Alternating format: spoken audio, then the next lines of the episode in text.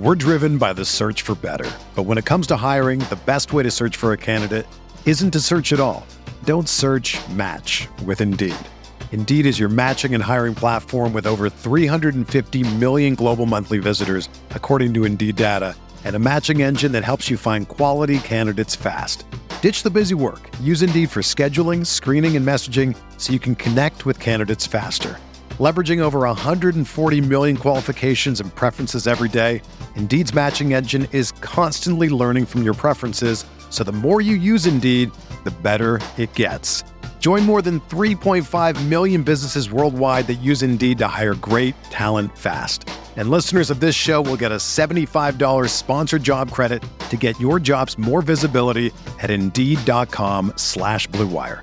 Just go to Indeed.com slash BlueWire right now and support our show by saying that you heard about Indeed on this podcast.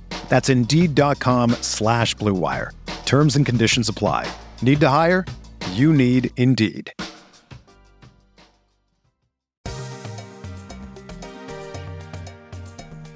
He turns. He fires for the win.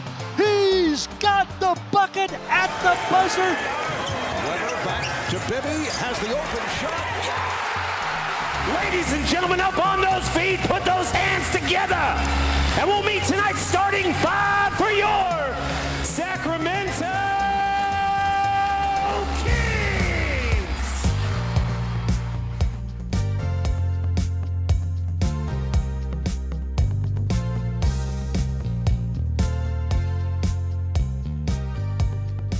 Welcome into the Kings Beat podcast. I am James Ham, Kings Insider for ESPN 1320 and the Kings Beat. Of course, we are brought to you by Prize Picks, and we are a Blue Wire podcast. So thanks for joining us. Uh, today, no Brendan Nunez, but we do have Fox 40, Sean Cunningham. Sean, how are you? I'm doing pretty good. Yeah. Uh, all things considered, I think uh, I think I've had a nice, relaxing start to the week. Kind of getting things ramped up, and uh, all of a sudden, super busy again. Even with the Kings on the road, finding a lot of stuff to to stay busy with. So yeah, things are good. Got my podcast candle today. We went with the. Uh, oh well, we don't have Brendan here today, so I know you don't have a candle, but mahogany balsam, uh, and it. That's a good one. Oh. That's a fragrant Oh. candle. Yeah. oh, does good. it smell of of rich, of, rich of books? mahogany? rich mahogany and old books. Uh, nice. Uh, Brendan is away. He's got uh, some family business he has to take care of this weekend. We're going to give him a free pass. This is, you know, one of those ones you uh, unfortunately have to deal with sometimes. So, uh, well wishes to Brendan and, and his family. Um, but uh, Sean and I are here. Uh, Sean, the miracle of all miracles happened. Uh, I don't know how it happened. Oh, I think I know where you're going with this. last night.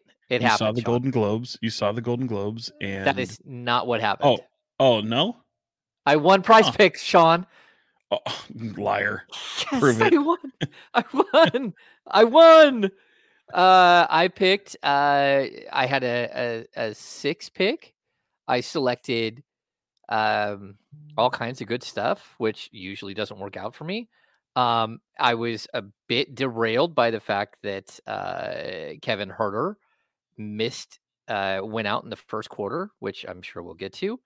Um, but uh, you know, when anytime that happens on Prize Picks, one of the good things is that you don't just lose because you selected a player that got injured.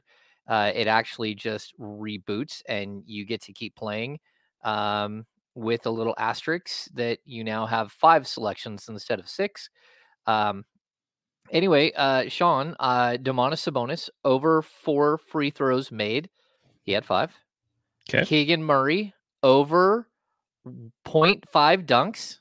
He had Oh, you like that one? You like that one? I love it. It's it's only failed me once, uh, which uh, everything else has failed me way more than once. Oh, sure. Uh, I chose more on Malik Monk with points and assists, which was set at 22.5. He finished with 24. Got that. Trey Lyles, 7.5 points, finished with eight. That pair of free throws late. Woo, And then, close. and then uh, Terry Rozier, Scary Terry. free throws made was set at four. He had seven. Ding, ding, ding. oh, Yeah. So um, it, I, it's a flex play. So I actually did really well, um, hitting all five that were remaining after Kevin Huerter got hurt, and sort of the the reboot happened um, there. But uh, yeah, I'm having a good time, Sean. Prize Picks is fun. So if you guys were out there, uh, most of the time I, I do not fare well, uh, but this was a good day. Uh, so uh, my uh, I now have more to play with down the road. Um, so if you're interested in prize picks, you can go down below in the description. We have a link. Uh, use the password Kings Beat, all one word. I believe that's what the password is. Um, if it doesn't work, sure, huh? don't blame me, but I think that that's what it is. So uh, either way, I had a good time. I know that people have a good time making and fun of me for being so bad at prize picks, uh, but it just adds a little bit to each and every night when you're playing. So let's get to uh, a couple other things. Um, number one, if you're watching here on YouTube, uh, give us a thumbs up if you don't mind. Subscribe to the channel. We would like to do a live show, but it's in the middle of the day. We don't do live shows during the middle of the day. Uh, Brendan's gone a little off, but we are uh, getting together after Sacramento Kings came off of back to back wins on the road. Uh, first of all, it's first time this season that they've won both of the back to backs. So that's a Christmas miracle. Um, it's also Christmas. yeah, it's it's only the second 11th, time. buddy. Yeah, exactly. It's only the second time that they've won the second game of a back to back. So all of a sudden, uh, maybe they're turning the tide after starting 0 and 4 on the second night of back to backs. Uh, let's see. Last thing, um, if you're watching here, you know, thumbs up. Uh, but also jump on board with the Kings Beat. Go to thekingsbeat.com, become a premium subscriber to get access to everything that we do here at the Kings Beat. Um, yeah, we've been sending out a lot of stuff. Now, Sean, um, let's start with the Kevin Huerter thing. I mean, we're going to get into both these games, but Kevin Huerter on Tuesday night regains his starting job over Chris Duarte. Uh, a five or six game sample size for Chris Duarte did not go well. And so Mike Brown made the switch back to Kevin Huerter. Man, uh, have you ever seen a player get hurt that quickly in a game? No, I not that not that I can think of, and and I know that um, you know I was out on an assignment, so I was uh, listening to a good portion of it on the radio, and then went back and tried to watch through social media clips. I still don't think I've seen where it happens. I know we were talking, and you mentioned that he may have uh, backpedaled and stepped on someone's foot. Um, I ultimately thought, even before seeing it, that he must have. You know, this happens when you get older. Sometimes you just take a bad step. Not that you've turned your ankle or anything like that, but you're trying to maybe shake off some pain that that happens in your ankle, your foot, or your heel, or whatever. And um, thought that maybe something like that had happened, and was hoping it may not be like a you know stress fracture or anything like that. Um, you know, you've seen some weird things happen in both football and baseball over the years, but no, I mean in basketball that was a that was about, about as an odd one as it as it comes. So, um, but hearing you know obviously that he'll be questionable going into uh, Friday's game in Philadelphia. They're calling it a left uh, a left ankle sprain. So, um, yeah, I guess we'll just see what happens there. But uh, you know, tough timing for him after he was able to crack the rotation and uh, kind of come back into the starter starting five, and it kind of came off of a game where you know we talk about some of these blowouts and how even in these blowout losses it, it ends up being some uh opportunity for guys to maybe get right a little bit. And i thought certainly that that pelicans debacle was a game where if you had to choose a bright spot he might have been one of them because he goes six of ten shooting you know 17 points i think it was. Um the, the three ball's still a little bit tough out there for him but um I, I even asked him right before the you know we went on the road trip in the locker room if if that was maybe a silver lining. He wasn't taking any of that um you, you know he he hated that loss and that that that that loss certainly had a lingering effect on on that locker room. So um but eh, certainly it was something in the grand scheme of things to say hey you saw the you saw the ball go down and and hopefully that can carry over into the road trip and um you know obviously seeing him in the in, in that starting five for detroit mike brown was able to reward him for that and uh, was hoping to see him get a go in charlotte as well Yeah. Um, so from what I've I've seen, uh, like I've watched like it's like the Zapruder film. Like we've seen so many angles now. It's like either that or it's more like the Seinfeld version of. Um, but uh, the tip off happens. The ball gets knocked into the backcourt where Terry Rozier goes and gets it. By the time they pan the camera around and he crosses half court, Kevin Huerter's already hopping on one foot. And you're like, what in the world happened? And Someone then, yeah, it, it, totally bizarre. So uh, he actually, the ball goes up. Uh, like he ends up, well, I, I guess they go back to the other end of the court. Um, he tries to play through it, but instantly fouls and stops the game and goes straight to the locker room. Think it was like 46 seconds into the game. There's another angle that I found where as the tip goes up, it gets knocked into the backcourt. Kevin Huerter goes to backpedal out of the circle. You know, everyone lines up around the circle for the tip off. And he steps on Keegan Murray's foot, who is also backpedaling. And it happens like that quick, just rolls his ankle really quick. It didn't even look like it was that serious. So I'm a little confused how like that could happen, how you could be that injured. But we had it like a couple of games before where Trey Lyles was backpedaling down court and got injured out of nowhere. And so uh, hopefully Kevin Huerter is uh, is quickly on the mend. Um, the Kings need him to figure it out. Uh, Sean mentioned the Detroit game. Uh, he did pick up the start in that game. He still can't hit his three point shot at all. But I thought, despite that, five rebounds, five assists, he's at least trying to figure out how to how to help the team. And then the the Chris Duarte situation, I don't even know really how to explain it other than to tell you that, you know, we had the he gets the start and and everything looks good right off the bat. You know, he's he's super active. He has a game where he goes out and he grabbed uh well, he scored 12 points, grabbed seven rebounds, right? And of those seven rebounds, four of them were offensive. And of those four, he put three of them back in for a layup. Uh, and so he was being able to create his own shot, you know, sort of like get get some things going without someone running a play for him. Um, Sean, from that moment on, uh, he went the next three games without a rebound at all. Uh, he had one assist in each of the next three games. He had zero points, 10 points, and one point. And again, Mike Brown pulled the plug. Can the Kings survive a season where their productivity out of their starters, because the real true shooting guard on this team is not either one of those guys. It's it's Malik Monk this season. But can the Kings survive a season where you're getting very little production, not only out of that starting shooting guard position, but maybe even the starting small forward position, where Harrison Barnes' stats look very similar to what I just said with Chris Duarte? Yeah, I mean, I, I, don't have an answer for that. I, think that's some uncharted territory. I don't think you really truly know if you can. I, I think I think the disappointing thing is a lot like you know certainly you've seen uh, Kevin Huerter struggle to to find his shot at various times. You've uh, the season obviously started off really terrible and you know kind of found it again. Uh, you know found a way to contribute. You mentioned the the the, the five assists and five boards in the Detroit game, but he was James. I mean, I wrote it down a minute ago. Two of eleven in that game.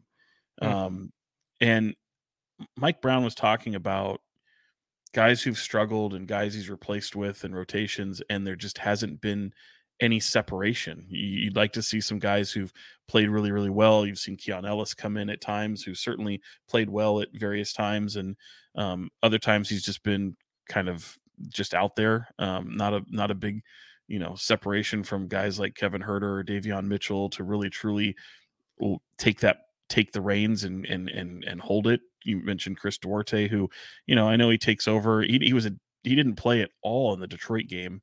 Uh, and then the next night uh, in Charlotte last night, you know, thought he was okay. Um, didn't think didn't think he was terrific by any stretch. I mean, obviously he's not much of a scorer. They're asking him to be more of a defender. Uh, t- to me, it's all about him staying out of foul trouble because I do like his his activity, uh, especially on the defensive end when they're sorely needing it. So um, and his I- I- physicality, his physicality sure. stands out as well. for sure. And you know, Mike Brown, you know, that's one of the things that is often talked about when it comes to somebody like Trey Lyles. Now, obviously, Trey Lyles has started when he started the season. You know, three point shot has has been there. You know, he's been pretty pretty productive um, since coming. You know, obviously he had a setback coming out of camp with his injury, but um, he, he's been a guy that you can rely on, and he's helped him a lot in that regard. And I think he Mike Brown looks at Duarte as a similar type of player where you can help the physicality as long as you're staying out of foul trouble. Don't turn the ball over. Um, hopefully, being able to knock down a shot. I know Mike Brown has confidence that he can be a a, a three point shooter, and realizing that Chris Duarte is still so very young, um, that it that you know it maybe hasn't gone quite as they'd envisioned. But I think he's going to take some time. Um, that's just a long winded way to say that, that, that this team is is not in my mind the team you're going to know come playoff time you know um, hmm. through all their trials and tribulations uh, to to say that can they survive? Well i think they can. I mean james they're, they're I, I, think it's a thing that is, is, the constant struggle with this team. Like you've seen you're, you're, you're sometimes you're too close to it and you see how the sausage is made and it's like wow you've really haven't played that well but but somehow you've won six of eight and you're 23 and 14 overall Nine but everybody games over 500 right you you get to the point where you're like all right what are what what are you? What do you hang your hat on? And can you survive a playoff series? Can you sustain a playoff run? Can you have these type of successes that you're hoping to have come april? And i think the answer to that most people wouldn't even you know people like us who are covering the team is no you probably don't have the ultimate faith that that this will work in a playoff series. But here we are at 23 and 14 certainly understanding that they have their flaws um, certainly noted, knowing that that this front office is going to go out there and do things to to try and make it better but to your point to your original question can they survive it they are surviving it um, so that's why that's why I don't know. Um, fortunately, they've had some some big pieces continue to be star players. Um, De'Aaron Fox for the majority of the season has looked like an all star. I know he's kind of hit a little bit of a skid here uh, of late, um, and and not looking like De'Aaron Fox that we've known for to be this thirty point scorer and getting out and running, and he kind of looks a little bit hobbled at times. Uh, but Domantas Sabonis is playing in a, at a just an incredible level. And then you've got Malik Monk, who more times than not is playing at a great, great level as well. So um, th- I, think I, I, think right now the proof is kind of in the pudding, but I don't know that we believe in the recipe all that much. Yeah, that's a good way to put it. Uh, last season, the Kings started 20 and 17 to their first 37. Then they dropped to 20 and 18. So at 38 games, which the Kings will be at game 38 tomorrow, I believe, um, the Kings are way ahead of where they were last year. Way, way ahead. And that's saying something because last year was a good season. They're pacing to have a tremendous season. And I, I don't know that that they can keep this up while having these major problems um, at both the the shooting guard and and the small forward position. But as long as you're getting productivity out of guys like Malik Monk, guys like eh, Trey Lyles, who has been tremendous, like as long as you're getting that kind of like strength off of the bench, I think you have a shot. So, uh, I mean, I think the Kings are going to try to improve one or both of these positions over the coming weeks.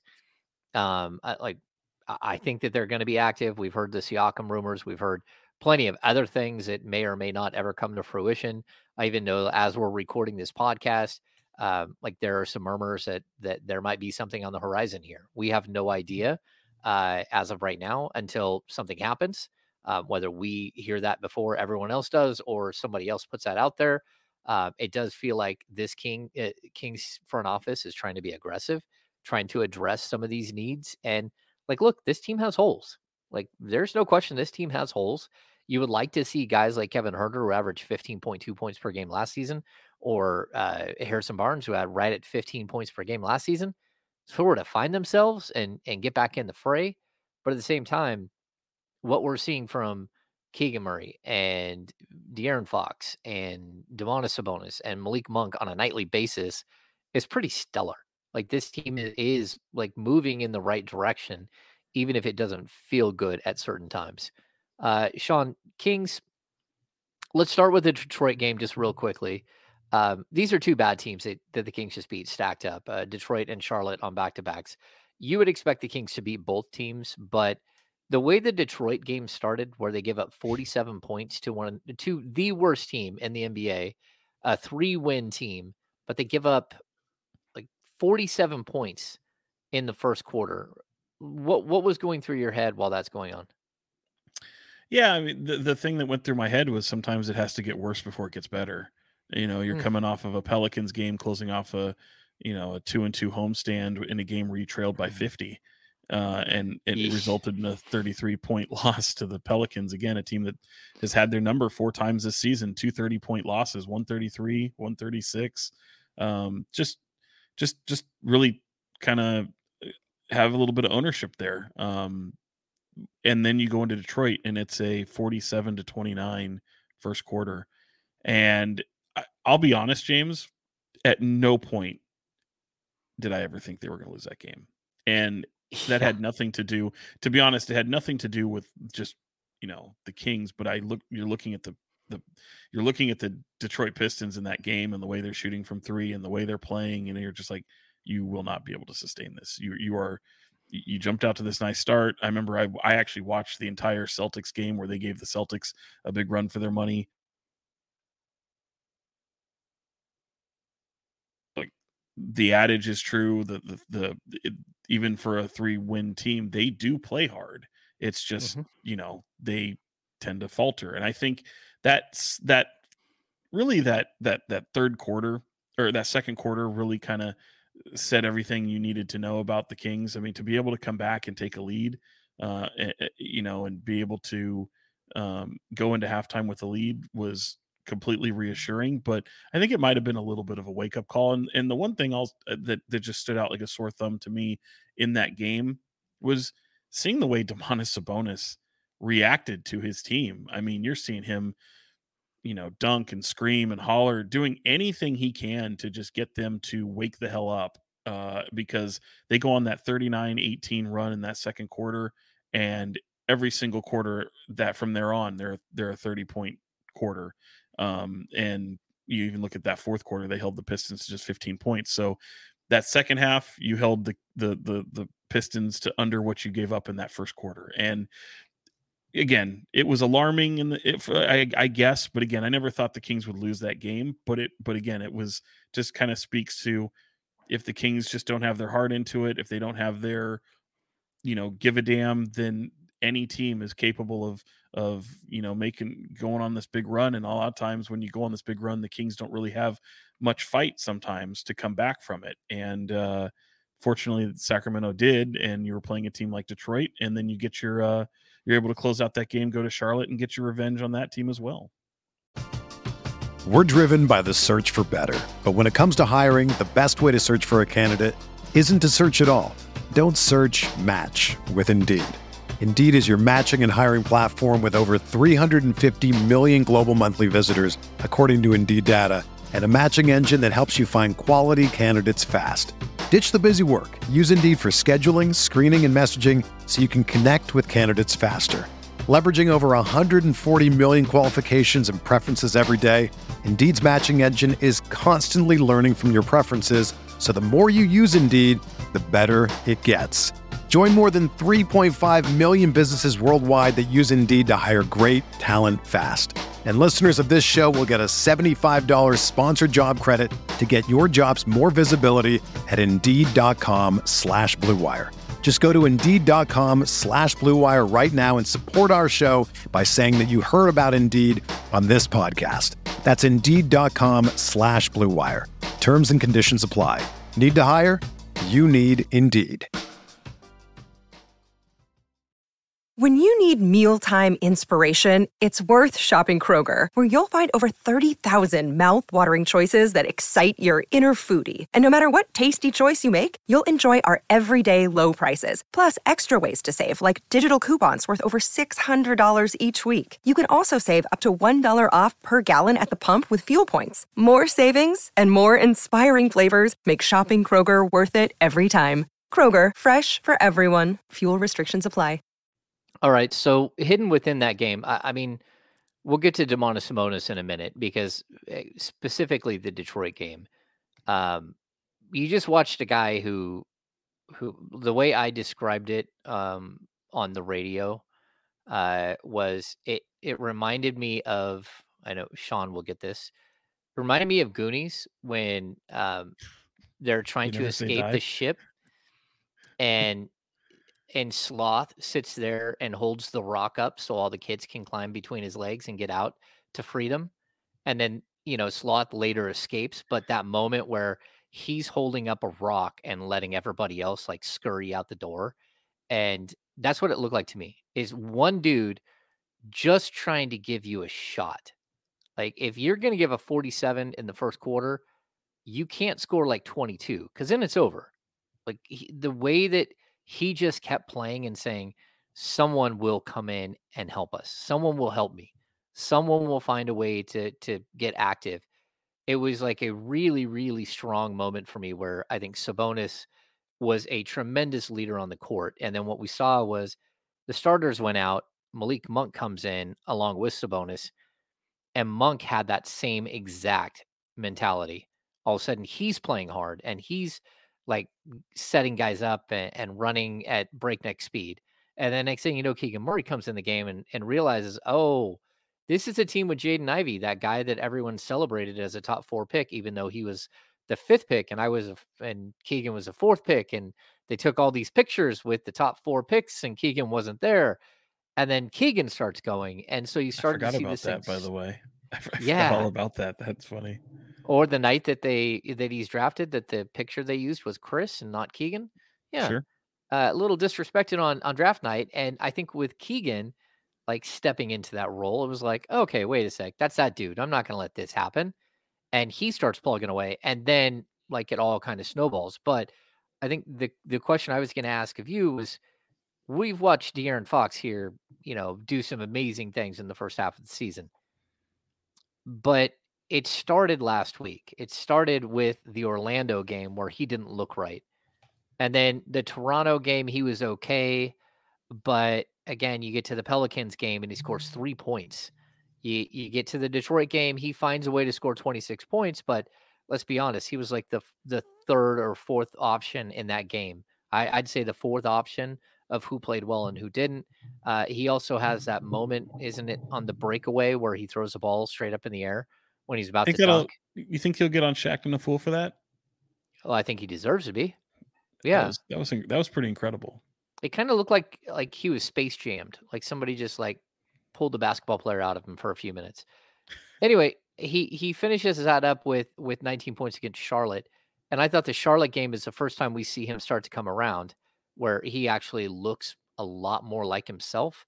So I, I don't want to heap a, a bunch of negativity on the guy because he's basically carried the team all season long on the scoring end, but 17 points per game over his last five.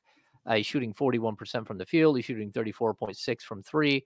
He's actually only shooting 5.2 attempts per game from three. He's not getting to the free throw line, only 2.2 free throw attempts per game. This just looks like a player who wore himself out. Is that what you're seeing? Uh well, yeah, I can see how someone would come to that. I think I think he's dealing with a couple things. I mean, you know, we've seen him kind of grab the wrist a few times during that homestand. Um, you know, The hip, get hit yeah, twice he, on the hip. he he he also tends to walk a little like a like a basketball player. You know, I, I don't like to call it an old man or anything because a lot of basketball players, you see them walk, they're just kind of like got a little bit of a Straight legged. Yeah, or just a little bit of a stride to them where it's just like, oh, you could tell something's bothering them. Um, you have to kind of get the those joints, you know, lubricated a bit when and they Mhm. get going. And you know, I I, I don't I, I think it's certainly manageable. I think Fox has shown a, a tremendous toughness since his time in Sacramento. He doesn't like to use certainly last year.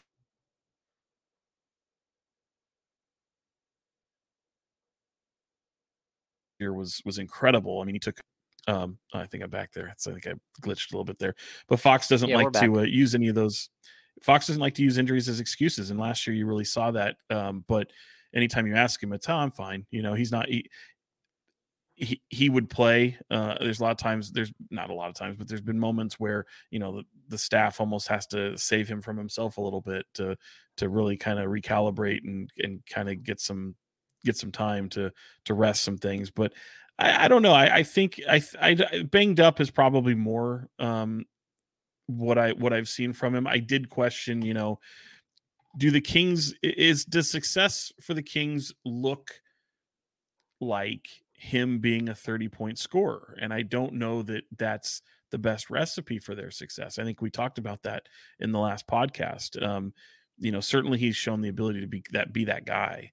Um, but I don't know if that's in their best interest. Um, you know, I agree. They the usage of him is is so incredibly high, and it's not just uh, a usage; it's the shots. The shot, sure, certainly, certainly. Yeah. you know, you were we were used to seeing so often where it was fourth quarter Fox, right? Mm-hmm. And now you're seeing moments where you know we all want to see him keep the foot on the gas and and do that thing, and he's doing it. But now it's almost to the point where like, oh shit, is he doing it too much? You know, is it is it is it too frequent? Does he need? And so now you can kind of see where it's like, all right, yeah, you could probably use some more help, more of a consistent scoring presence from guys like Keegan Murray, who's kind of been up and down. Um, certainly, as you pointed out, these last two games he's been fantastic and and kind of found that stroke again. But um, you know, how much do you rely on that? How much do they need him to be that guy?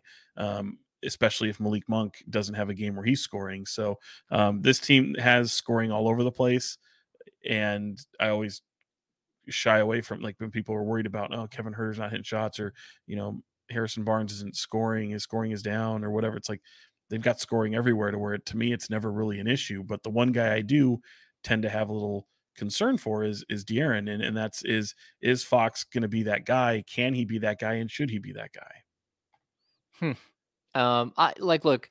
And, and hold on, can I say one more thing? Like, yeah. no, he should be that guy, right? He should. I'm saying, he, I just don't know if you should be I, I don't want to take away like yes, he is that guy, right? He's the, yeah, face yeah, of the franchise. He's that guy. I just don't know if it's in his best interest to be the guy where you're having him score 30 points a game on average and and having to rely on that. Yeah, I mean, I think all of us could see a point where it's possible that the Kings would be better as a team if he was scoring 28 and maybe two of his shots per game are are going to, you know, Keegan or they're going to Harrison Barnes to try to get him going or Kevin Huerter to try to like smooth things out and figure out, you know, what's happening with Kevin Huerter. But at the same time, like, look, if you're that, if you are capable, why not? And yeah. and as long as it like truly isn't hurting the team, the team is really good. Like they're again nine games over 500. Um, is there room for improvement? Heck yeah. Uh, but to me, like I think that there are going to be times throughout the season, and maybe it's once, maybe it's twice, where we see this five or six game uh, stretch where he just hits a wall, like physically and even mentally. I think the the Detroit game, the ball like shooting out of his hands, some of the turnovers he's had in the last week, they tell me that not only is he physically exhausted, but he might be a little mentally fatigued as well, and just he's not as sharp as he normally is, if that makes sense. And so I think he'll play right through it, and uh, and I would be surprised if he didn't try over the next like week and a half, two weeks to get back up closer to 30 points a game. He's all the way down, I think, to 27.9 as we're recording this pod on on Thursday. Um, but like, look, it's tough once you once you dip below 30. Uh, that means that you know you got to put up 30 plus every single game to get back over it, and uh, it's going to take a little while for him to recover. I think. Um, you you mentioned Keegan Murray in the last couple of games that he's had we're, waiting for the moment where Keegan can do that every night and and be consistent. Because again, you had the 47 point game and the 25 point game right afterwards, but then you have these these stretches where again he just kind of disappears and it's part of being a young player. So like I don't have any problems with who and what he is. He's averaging 16.2 points. He's averaging 5.5 assists. I mean rebounds. He's up to 37.2% from three after some real struggles. But like we're again we're waiting for the ironing out of these these sort of dips that he has and um, he's only had one bad game out of like his last five uh, where you know he's got 28 points 18 and then 8 and then 32 and 25 so he's been really good um, but before that there was another stretch where it was five points nine points and a couple of games at 10 um, is this just a young player thing in your mind or you know do the Kings have to, you know, be cognizant that this is a young player and, you know, he's going to have the the highs and lows. Um, but, you know, it also points to maybe that he's not a 20 point per game scorer in the future, that he he might be something less than that. Well, I think it remains to be seen. I think that to me, it's you know they've they've certainly got the confidence he'll be a a, a, a scorer in this league, and I think you know certainly they think he's going to have star potential, and, and, I don't think they're wrong in that regard. But we the one thing we knew about Keegan Murray is he could score, he can shoot. Um, the the even if it is his second year, the the thing that maybe concerns me most uh, because there are games, as you mentioned, where he's going to struggle to shoot the ball, and we've seen it a lot this year. But in those games, and this is you know maybe a little bit of comparison to Kevin Huerter. We talked about how he tries to impact the game with his rebounding, maybe some assists, try to help out in other other ways when he's on the court uh, if his shot isn't going down. And and that's the one thing that's been a little bit alarming is for Keegan with his size and and certainly he's shown the ability to rebound. Those games where he's scoring, it feels like he impacts the game in other ways outside of scoring than he does in the games where you know he struggles to to to to shoot the ball. Um, the minutes don't really dwindle. Like Mike Brown is still giving him a boatload of minutes, even yeah. in games where he where he struggles. And that to me is the more concerning part. Is like you don't show up in the rebounding category very often when when he tends to have those games. Yeah, I mean, I just think you know, again, if mm-hmm. this the the Kings have other players who are inconsistent like this, absolutely, but they're veterans, and yep. so when they're inconsistent, it's like, come on, you know, stop being inconsistent. You know, bring the same energy each and every night. With Keegan, I I do think at the end of the day, like we're gonna see him slowly, like ascend, like slowly climb, and I think we're seeing the beginning of a climb right now where again he's all the way up to 16.2 but i would be surprised if he's not at over 17 points a game in another week or so and then maybe even get himself up to 18 points per game by the end of the season. I think we're seeing like this slowly we're seeing the outline of what is going to be a really really good score one of my concerns though is that he seems to be just fine doing you know having a big game against some bad teams and he needs to figure out how to do that against good teams as well. And sure, like he's had a couple of big games against good teams, but um, you know, again, the last two games were you know 25 points and 28 points and and all that stuff, or or what do you have 32? Um, these are bad teams, and you should be doing that against bad teams. I need to see it each and every night, and it's just going to be a slow prog- uh, progression with him. I think where he finally gets to that point, but I've been pretty happy about what I've seen from him. Uh, like again, uh, the they're slowly letting him take more and more. Uh, we've seen the like the fall away off of one leg, like the Dirk Nowitzki jumper at the top of the key. Um, we saw him like he's he's dunked the ball a lot more this season. I think he's at like 27 dunks on the season. Um, he had the the really nice couple of takes to the basket in this last game where he's using the floater, he's going off the glass, he's getting out in transition and beating guys down the court. So I, I think again, the sky's the limits, but uh, like we have to be slightly patient. Um, Sabonis. I've also like I've also yeah. like by the way, like I mean we've talked a lot of, over the you know course of the season so far about you know him making a leap defensively and you know, oh, really yeah. throwing a, his bigger body at some of these smaller guards uh, to try to kind of not only clog the lane but impede their their penetration. And you know he's sneakily getting a lot of steals this year. Uh, like the steals are mm-hmm. way up. Uh, he, eh, some I said multiple games where some of there's like three steals in a game, so um, that that certainly stands out, and he should be definitely applauded for that effort at defensive end. Yeah, he's at 1.2 steals per game. I think he's been really good defensively, and I'd also make the argument that the way he's playing uh, defensively, he's opened a door for the Kings where they can go shop for a three, they can go shop for a four uh, they can even shop for a three. I mean, I, mean a two in my book. Uh, like it, it, just doesn't matter. Be His uh, uh, positional flexibility gives the Kings a lot of like leeway when they're going into trade talks.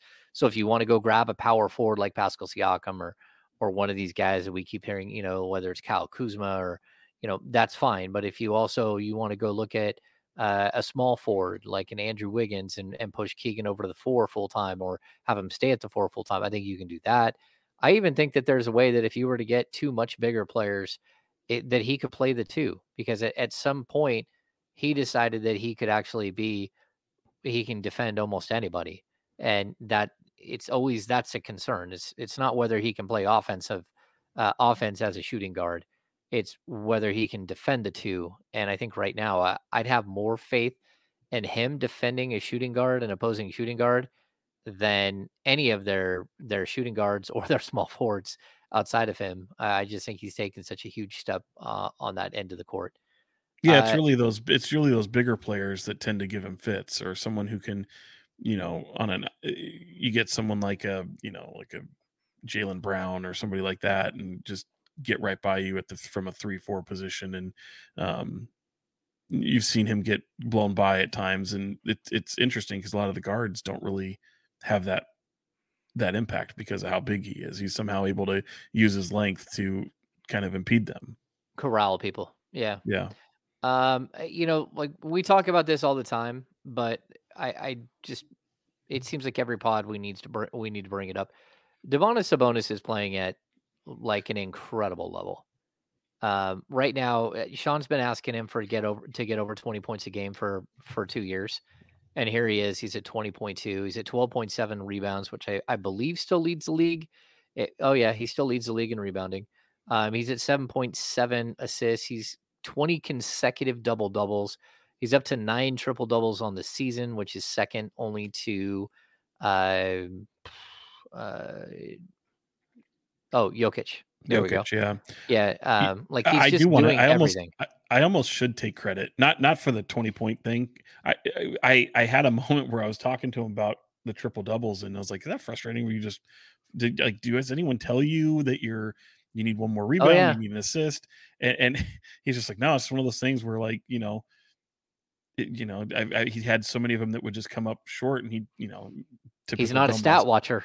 Doesn't doesn't give a damn right so um and then once i brought that up he went on that role of just like here's so many here's like seven in 10 games you know so It's wild. yeah, Yeah. it- it's it's it's really incredible i mean it, it, it- it's also weird to me james seeing how and maybe this was the fault of russell westbrook in a way because of if you remember his incredible run Mhm. uh, for a couple seasons where he, you know he was just shattering triple doubles and the and the records that were kind of associated with that um where where people don't think of triple doubles the same way anymore. Like it's still in my opinion really incredible when a player can can have that type of impact.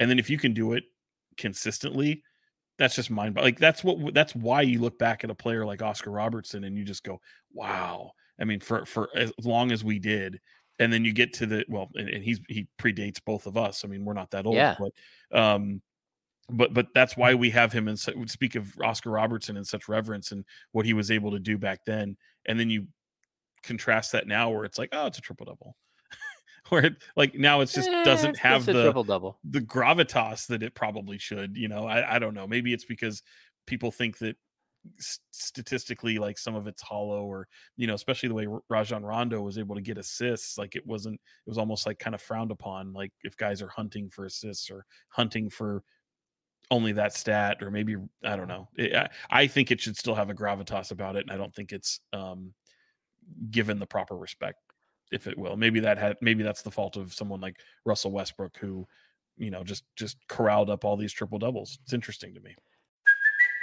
it's Kaley Cuoco for Priceline. Ready to go to your happy place for a happy price? Well, why didn't you say so? Just download the Priceline app right now and save up to 60% on hotels. So, whether it's Cousin Kevin's Kazoo concert in Kansas City, go Kevin, or Becky's Bachelorette Bash in Bermuda, you never have to miss a trip ever again. So, download the Priceline app today. Your savings are waiting. Go to your happy place for a happy price. Go to your happy price, Priceline. Yeah, I mean, I totally get where you, where you're going there. Uh, Westbrook and then Harden did it right afterwards. But Harden, then sure you look at this season, and it's really only Jokic, Sabonis, and uh, Luka Doncic, and it was the same thing last year. And it's not like Yeah. they're putting up forty something triple doubles in a season. Um, the double doubles, the twenty straight double doubles, and I think he's got a double double like all but two games this season. Like it's really impressive. But you know, so far on the season, just so people kind of grasp what's happening. Uh, total rebounds on the season, Domantas Sabonis leads with 469. Defensive rebounds, Domantas Sabonis leads with 345. Rebounds per game, 12.7, leads all NBA players in rebounds per game. Uh, rebound, yeah, rebounds per game. But then he's also sixth in the league in assists at 286 assists. He's seven in assists per game at 7.7. like this dude is stuffing the stat sheet like nobody's business. And I swear people talk about the things he can't do and they refuse to talk about the things that he does do. And like, Right. look, every player has a limitation. Uh, even right now, he's shooting like 39% from three. Like everything that he's doing right now is spectacular. And it may not, his points per game may not stick over 20 per game. I think right now it's, it's part of the issue that De'Aaron Fox is kind of having like a downswing and they're waiting for guys like Kevin Huerter or, or Harrison Barnes to like figure out what's happening to their games. Um, but or or but- someone to walk through the door. or for someone to walk through the door, which I, you know, to be honest with you, I, I think is a higher likelihood than um, than either one of those guys figuring it out. Uh, like I, I think it's it's more likely that they figure out a way out of town than they figure out a way to start being more productive as players. So yeah, I, I think it's interesting. We we've got all kinds of like ways that this team can improve now that you didn't think of before because nobody had a bad game like this, a bad season like this last year where they just you know, there was so much room for growth from individual players. Like I, think last year, most of the Kings players tapped out on who they, who and what they could be. This year, again, like the Kevin Huerter, uh, you know, Harrison Barnes, you know, even uh, Chris Duarte's of the world, like they should have a lot more to offer than what we're getting, than we're seeing right now. Um, Sean, uh, let's get to the business of basketball. Um, we've got uh, the Kings are like in this weird moment where I think everybody in the league knows that they're trying to improve on the trade market. And like we've talked about who you wouldn't go after. We've talked about, you know, some of the the players that you might like kick the tires on. But as we get this close, like how quickly do you think that they're going to make a deal here? And how much do they need to make a deal? Uh, even though they are nine games over, because it, it feels like there's just like some incompleteness to this roster. Yeah, I mean, it, it, it kind of goes back to answering the question of can they survive with the two guard spot kind of being this this shaky thing because you know in order to make a deal you need two to tango. Sometimes you need three or four to tango. Yeah. and and and, and to do you need to make a deal? No. You need to make the right deal. And and that's i think where if you look at the landscape of what it would take and i think oftentimes when when fans and media try to make these these trade scenarios you do so by looking at the players that you don't value as much moving those players along with a pick and then turning it into a diamond or something that's really going to help you and the reality is that's just not that realistic Yeah, not And all so- trades are, are worked out that way.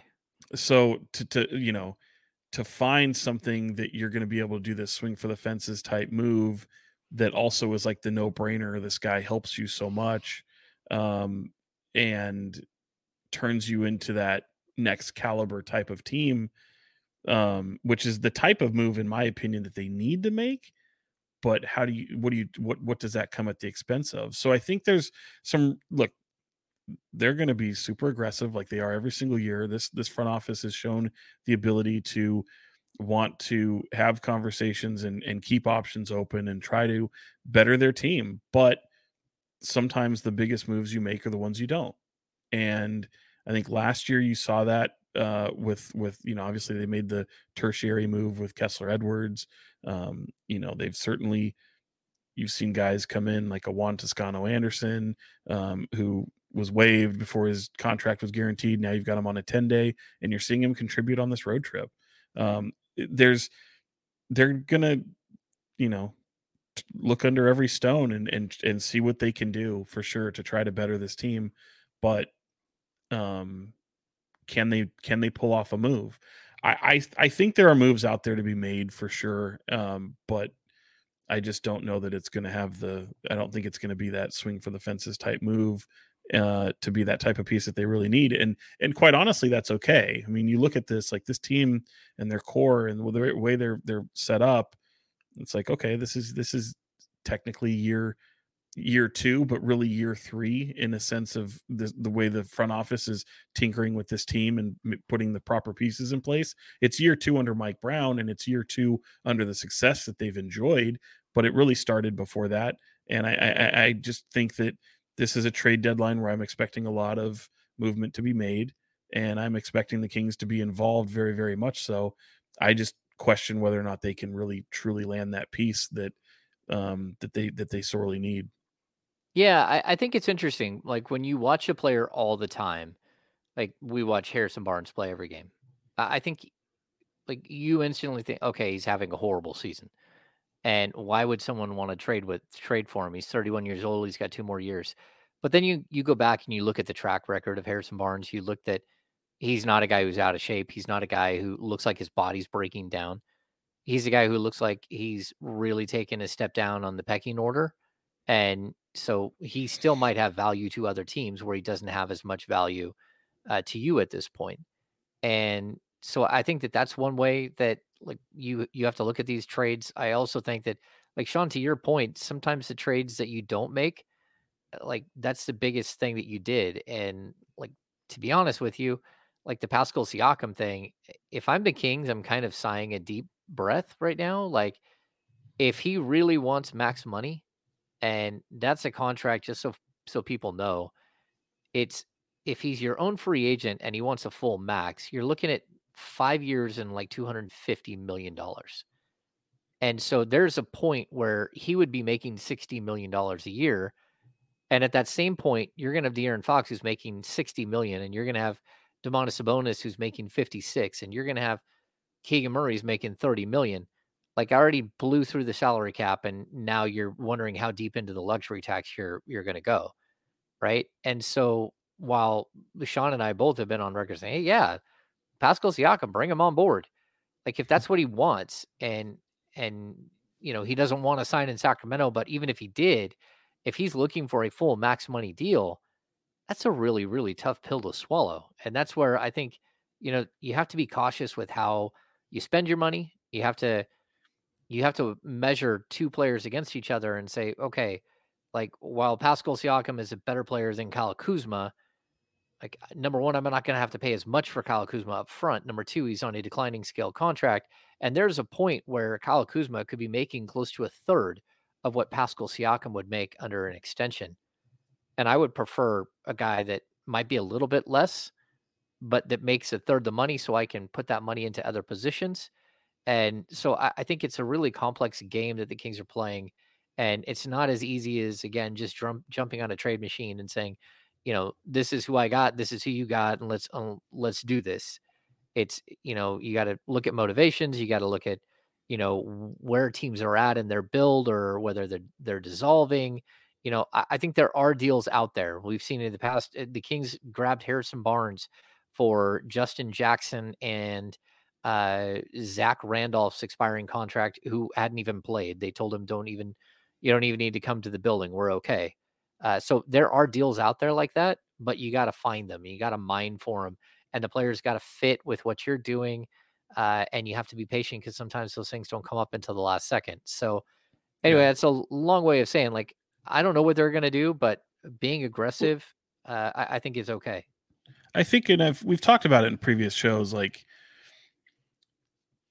look, if you're going to be a big boy in this league, luxury tax is almost a necessity. And I, I brought it up um, because I, I had somebody off air talk to me about like how common are these teams that are paying luxury tax, and currently there are ten. Okay, mm-hmm. um, there are ten, and we'll go from ten to one. The Los Angeles Lakers, the New Orleans Pelicans, the Philadelphia 76ers, the Denver Nuggets, the Miami Heat, the Boston Celtics, the Milwaukee Bucks, the Phoenix Suns, the LA Clippers, and the Golden State Warriors. Mm. So how many losers do you see in there? One. I and mean, it's the one that's paying the most, and they're the, also the one with four rings. Eh, I was gonna say, and they just recently won a championship two so, years ago. Like, yeah, and you look at it, you look in like the past few years, like, okay, Milwaukee championship, right? Warriors dynasty, Heat um, has been in the NBA Finals. Celtics have been again in the NBA again. Finals. Yeah, right. Denver just won a championship. Sixers in the conversation. Pelicans are a little bit new to it, and the Lakers won the bubble year, and they just won the in-season tournament. So, like, if you want to be, have to pay luxury tax, and so you look at what your luxury tax, you know, your your your your tax bill is. You know, like for the Lakers at 10th, it's 3.1 million. Pelicans in fourth, 4.4 million. You jump up to seven where the Nuggets are at, their tax bill, mind you, 22.7 million. Let's jump up to top five. Celtics, 39.1 million. Bucks, 57.7 million. Uh Keep but going for up. some reason, yeah, for some reason the Suns actually have a smaller tax bill for some for, for whatever reason. I can't remember why that is. Uh they they're in third. They have a the luxury tax space is negative 21.5, but their tax bill is 7 million less than number four Milwaukee, even though the Suns are in number three. So they're at 50 million, 50.6 million. Then it's a whopping now you jump almost a hundred million dollars to the top two. The Clippers are at 142 million, and then the Warriors at 186 million. So if Sean, you want to know where the Sacramento Kings fall in all that, they are 22nd. They are don't have a luxury tax bill. They have 18 million dollars in surplus from the tax at, a at a whopping what is it? They're uh They the- got paid. the, yeah, the luxury tax payroll is 147 million compared Okay, to so- that of like the Warriors, who's at a 206, almost 203 million. Yeah, so Sean, uh, Kyle, and I on the Insiders on ESPN thirteen twenty today, we discussed. I know this is just it was just for sake of a discussion. Um, would the Kings and Warriors ever make a trade of Harrison Barnes and Davion Mitchell for Moses Moody and um and Andrew Wiggins. Andrew Wiggins, right? And I think right away everyone's like, "Oh, well." Kings fans are like, "Yuck, I'm not sure about Andrew Wiggins," but sure, we'll take Moses Moody. And Warriors fans are like, eh, number one, we don't want Harrison Barnes back, and number two, Davion Mitchell's, you know, we don't want him at all, right? Do you know how much money that would save the Golden State Warriors that trade? Oh yeah, I mean it's I don't know the exact number, but with the luxury tax, it's crazy. Yeah, it's beyond crazy. So I reached out to Eric Pincus, who is a salary cap genius, right? Eric Pincus. uh, I said, hey, the Warriors are 41 to 42 million over the luxury tax. Um, how much would it be? Because the difference between those two deals, the the deal works as far as the NBA uh, trade structure, right? Um, but the Warriors would save 6.1 million dollars in uh, off of their salary. And you're like, okay, well, that doesn't seem like it would be that much. Their tax bill would go from 186 to 47.9 million. They would drop 38 million dollars off their tax bill if they made that move. And if you don't think the Warriors would consider that deal, I mean, again, I'm not. If I'm the Kings, I, I'm not sure that I'm considering taking three more years of Wiggins with the final year being 30 million bucks. Um, but I'm going to consider it if you think Moses Moody is as good as some people think Moses Moody is. So I would I would take on a young player and uh, I would take on a, a, bloated contract in order to take on a young player if I thought it might make sense for me down the road. And I think the Warriors have to look at it and go, okay, we could we could save how much? Because it's not just the 38 million, it's the 6 million in salary you would save as well. So you're looking at them saving like 44 million dollars by making that trade for a team mm. that's 3 games under 500. Yeah. And so, yeah, like eh, well, and, and are- that's just for this. That's just for this season. Like rattling off all those numbers, and with that in mind, like you're looking at the Warriors at 202 million dollars or whatever I just said a minute ago, like again, or 186 million dollar tax bill. yeah. That is just for this season. Well, you Sean, know. and not only that, but that's that's just their tax bill. That's not their salary. Their salary is two hundred and eleven million bucks. Their salary and tax bill is almost four hundred million dollars. So would they consider shaving thirty? I mean, forty six million, uh, forty four million off that? Uh, yes, yes, they would. Yes.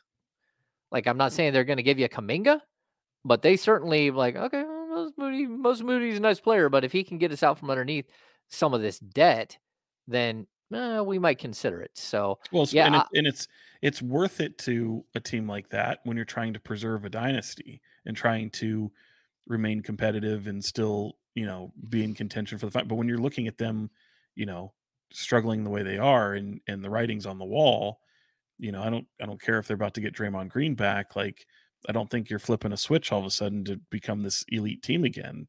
And you're Mm-hmm. paying this team as if they're an elite team. So yeah, I mean, everyone knew this was going to be kind of. I think last year that's why we kind of talked about your the the the way you know the Golden State Warriors will not be the way you know the Golden State Warriors last year or this this coming year, and that was this season. Um, Bob Myers being really the piece we were talking about being gone, and they're going to have to make tough decisions. You see what's happening to Klay Thompson, which by the way, I don't know if you had a chance to see. He had a very uh, he's had a, he's been a very polarizing character this season uh, for that team and around the league and seeing some of the things he said and obviously he's due a contract at the end of the year that he may not get uh, certainly not a max contract that he probably thought he was going to get.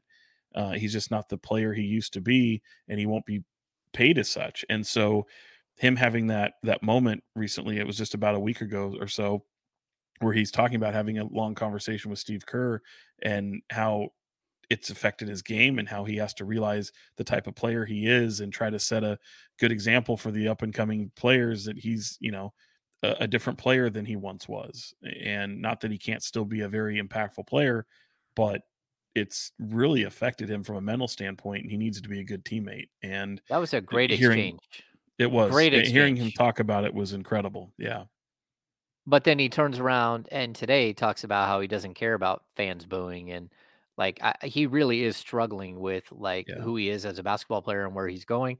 And like, look, that's like every every great dynasty, it dies out. It does. And and so they're just one of many many NBA dynasties that have died out, and it's tough to watch because you're you're seeing sort of the ends of it. Um, and their struggle, this whole two timeline thing, at this point, there's zero timeline. That's what's happened. They went from like trying to figure out two timelines to they don't have a timeline at all anymore. You know, the young players that they're talking about, um, again, uh, like Podziemski and and um, why am I Trayce Jackson Davis? Mhm. Like, There's a perfectly fine players, but Trayce Jackson Davis was a late second round pick. Uh, like Podziemski is isn't a lottery pick. Like these aren't players that you know you're going to be able to build your franchise around. Just like Jordan Poole, you didn't know if you're going to be able to build your franchise around him. So I think it's really interesting to watch sort of the back end. And Bob Myers becomes like the most brilliant man of all time. Because not only did Bob Myers not draft all those players, he did not assemble, fully assemble this team. That was Larry Riley. He didn't draft Klay. He didn't draft Steph. He didn't draft Draymond. That was all done before he got there. But before the whole thing falls apart, he's like, eh, I'm out of here. And now he's watching the thing like Steve Kerr is the guy who's taken the hit now. Steve Kerr is the guy who's been pushed out in front and like, oh, what's happening here? And then you got Mike Dunleavy, who just in all honesty, he doesn't have ties to all these guys like like Bob Myers did. And so he's gonna do what he's got to do that might be best for him. It's like try to save what's happening here. And um, yeah, it's just it's interesting to watch the fall of a dynasty. Um, and you know, who knows? Maybe they do find lightning in a bottle and they make one more run or something. But uh, it's it's tough to to see just like the salary structure, everything else. An owner that's willing to pay 186 million dollars just in luxury tax, 400 million dollars overall. He's paying almost three times what Vivek Ranadive is paying for the same for his club. Yeah. And he's not even in, at this moment, not even in the play on play-in tournament. Yeah, and if you factor in the, the 147, but then would we say 12 million or 18 million in luxury tax that the that the Kings got back? That drops their salary to like 130. He literally is paying three times the amount for uh Loic Loic is uh for the the Warriors.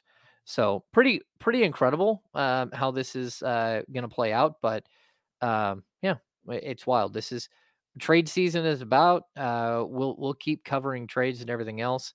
Uh, Sean, we'll make this our, our final thoughts. Let's just have a discussion. You you just did an interview, um, and it's not an easy one, and it's something that like I, I've known has been coming for a little while because I have discussions. Uh, but go ahead and and let's just kind of let's have a conversation here. That's not an easy one. No, it's not an easy one at all. Um, and it was tough, you know, earlier this week, really yesterday, I guess, is when some pictures that kind of circulated with uh, uh, King's legend, you know, fan favorite and Scot Pollard, who's um, in need of a heart transplant. And he's you know kind of kept a little bit of it private, I think, for the most part, up until really this week when he kind of put it out on social media and it was kind of had a weird message behind it too, and almost having to, you know, people maybe maybe insinuating that he's doesn't really have these struggles that he's going through. Um, but yeah, three years ago, um, diagnosed with like a heart disease, and he's gone kind of gone through various steps of trying to rectify that and ultimately needing a heart transplant and that's not easy it's not like you know james or i needing a heart transplant you're talking about a guy who's almost seven foot tall and mm-hmm. the likelihood of finding that is is ultimately rare and of course the ultimately of the, the the likelihood of finding it is is me is a grim reality that it means someone has to die in order for him to get it. So it's a it's a it's a real troubling thing. It's a it's a, a heavy conversation to have, and he he was uh, kind enough to to join me earlier this morning to uh, kind of talk about what he's been going through, some of the support he's received, and his ultimate message, which is just to you know encourage people to to you know become organ donors, and it's uh it was just it was interesting catching up with him because for a player who showed and played with a ton of heart. Um, and here he is needing a new one. Uh, kind of is just unbelievable. And uh, I think if anyone can go through it, it's him, a very resilient person who um, likes adverse situations and um, um, can you know what he's a gritty guy man. It's the people the stuff that people rooted for him on the court for and it's it's it, it's fun to see the outpouring of support on social media of people who reached out to him and he's certainly seen it and interacted with a few and um uh, you, you know people who rooted for him on the court are now able to kind of root for him off the court and he's now able to kind of be an inspiration to a lot of people that may not have known who he was. I mean you think about it james it's he played in those early 2000s you know spent five of his uh, 11 nba seasons in sacramento he's now 48 years old it's far too young for someone to have to kind of go through something like this. And uh, there, he was talking about how there's someone in his neighborhood who who now had who who, went through what he did, and um, kind they're now kind of close as a result of what that person went through, and ultimately probably would have never crossed paths with the guy had he not you know had that experience of needing uh, an organ transplant so not an easy conversation to have kind of an emotional one and I think once I release the interview later tonight, or if anyone has had a chance to see him speak recently, it's not the Scot Pollard that you uh, you're used to seeing. The jovial personality. It's very subdued, almost like he's kind of talking in a very humble, uh, quiet, quiet, somber tone because you know maybe he's not trying to make a lot of noise, but it's it, speaking actually exhausts him. You know, yeah. we have a a long conversation where he'll have to take these long pauses and to take a deep breath and then continue on. And it's it wasn't easy, man. I, I cover sports for a reason, and uh, you know, there's a lot of people who do it what we do in news, and you know, they have to talk about heavy subjects all the time. I don't like having to do that, and so he was gracious enough to do it. Um, I think it's an interview that Kings fans should probably hear because they're so tied to the players and those players always resonate with with fans. There's such that that connection between players and fans in this town. So um, yeah, what he's going through is uh, really tough. Yeah. So I've known Scot for uh, quite a while. Um, uh, like he's he's come on the podcast a couple of times. Um, I have an interview that's sitting in the can from years ago where I was going to do a, a, a 2002 documentary, and he came in and and uh, talked. Um, and I'll be honest, uh, we were to have Scot Pollard on uh, a happy hour and I had reached out to him. And then eventually he got back to me uh, and just said, Hey, look, I can't, I can't talk for that long. Um, I, I really, you know, I'm going through it. So I've known about his heart problems for a while. His father passed away uh, at a at a relatively young age, like in his 50s, um, from a heart attack, and mm. uh, and so it's something that I, I think is there in the family's like history and uh, he's been struggling for a while. And I, would also say there's something, you know, um, Scot went on Survivor, and again, we had him on the pod and talked about Survivor and all that stuff, uh, like a while back, and just this amazing adventure. But he was turned into a villain on Survivor, and partially it's because you know it's his personality, big and gregarious. But uh, there was some scenes where uh, it it looked like he was bullying someone, and the production crew really focused on that as opposed to the hundreds of hours of footage they had of you know him being a provider and taking care of that same person and all of these other situations where um, you know he's actually a really really good person on uh, on some of these scenes um, and it really it it hurt him where he was confused by just the way he was portrayed and then the way he the reaction after the fact and so i don't know that like his last couple of years have been like the finest unfortunately for him and it's just you know it's a bummer so uh hopefully something happens here a, a Mm-hmm. miracle happens for him and um, it brings up you know like the king's old equipment manager uh uh, D Wonder, Dwayne Wilson. Yeah. Dwayne Wilson, who's absolutely incredible. Uh, he just went through this a couple of years ago. Um, he's he's fought through, and he had a stroke when he was in his twenties, early twenties, and it damaged his heart. And eventually, he had to have a heart transplant. And now um, they just did this beautiful video on him, uh, you know, working at a blood bank and giving back. Um, so you know, like thoughts and prayers out to Scot and his family. It's not easy. Uh, you know, he's a good dude. Um, you know, not all of us are perfect. Not all of us make the uh, have a perfect straight line all the way through like your career and everything else. Uh, so, but I think Kings fans should, you know, like say a prayer for the dude. He's he's struggling. It's not been an easy go. Um, yeah. Is that Yeah, is well that all of our is that our final thoughts, Sean?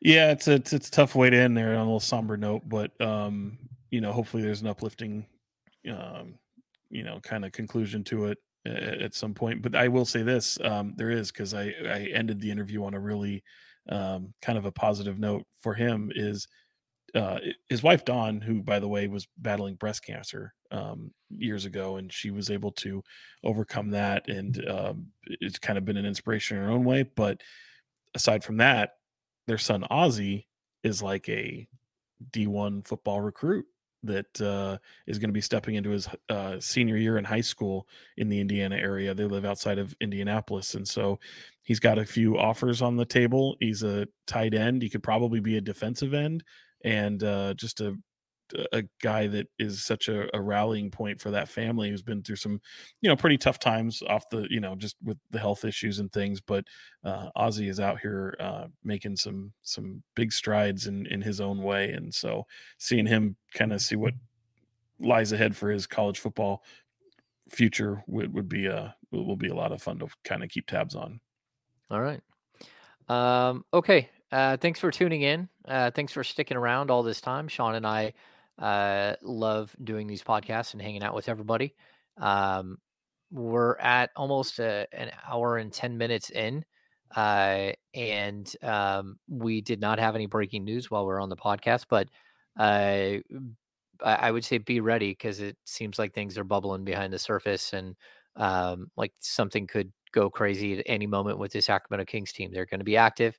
They're going to try to make some adjustments here. They're going to try to get better here at the trade deadline. And I would not be surprised if we see, some action here in the coming days. Um, so thanks for tuning into the Kings Beat podcast. We'll have a off the record with the Kings Beat virtual happy hour coming up very soon. Um, make sure Lies. to give us a, a thumbs just up. lying just And I'm continue not to lie to people I'm not. Like we're gonna do a live one. I haven't been able to get a live one. I believe Sean, you know as well as I do. Like last week, I, I think I worked 70 hours. And oh so, where's that line where's the violin yeah, like I think that's where I was at. Like I, I think it was 70 plus. And like so sometimes you you love to have everything just line up and we get it all done, but sometimes we're just way too busy to to take care of everything. So uh, we will have one of those coming up. Um, outside of that, make sure to jump on board with the Kings Beat. Give us a thumbs up. Uh, subscribe to the channel. Jump on board with Prize Picks. A, I'm having a great time doing it. I won. Yes, win. that's amazing A win. It is amazing because I am epically bad, aren't I, Sean? Yeah, well, yeah. I mean, I, Comically I, bad. I, I keep telling you, I want to see what your picks would look like with other NBA teams because, um, you, you haven't nailed it when it comes to the Kings, but I would like to maybe see how you fare if you were betting on a game that you weren't, or excuse me, picking picking uh, uh, players on a team that, that possibly you weren't watching or you know so locked into. I'm much better at NFL, and I've Right. done I've done pretty well at NFL, so I should probably stick there. But hey, it, You don't share your NFL picks. I want to see those picks. Put those part of what there. we're doing. Yeah, it's part of what we're doing here. Uh, okay, that's going to do it for this edition of the Kings Beat podcast. Brenden will be back next week. Uh, we'll have more content for you. Uh, keep your ears open. Things are are happening. Uh, so get ready for craziness. Um, and uh, it should be a, an interesting couple of weeks in Kingsland. So for Fox 40, Sean Cunningham, I am James Ham, Kings Insider for ESPN 1320 and the Kings Beat. See you very soon.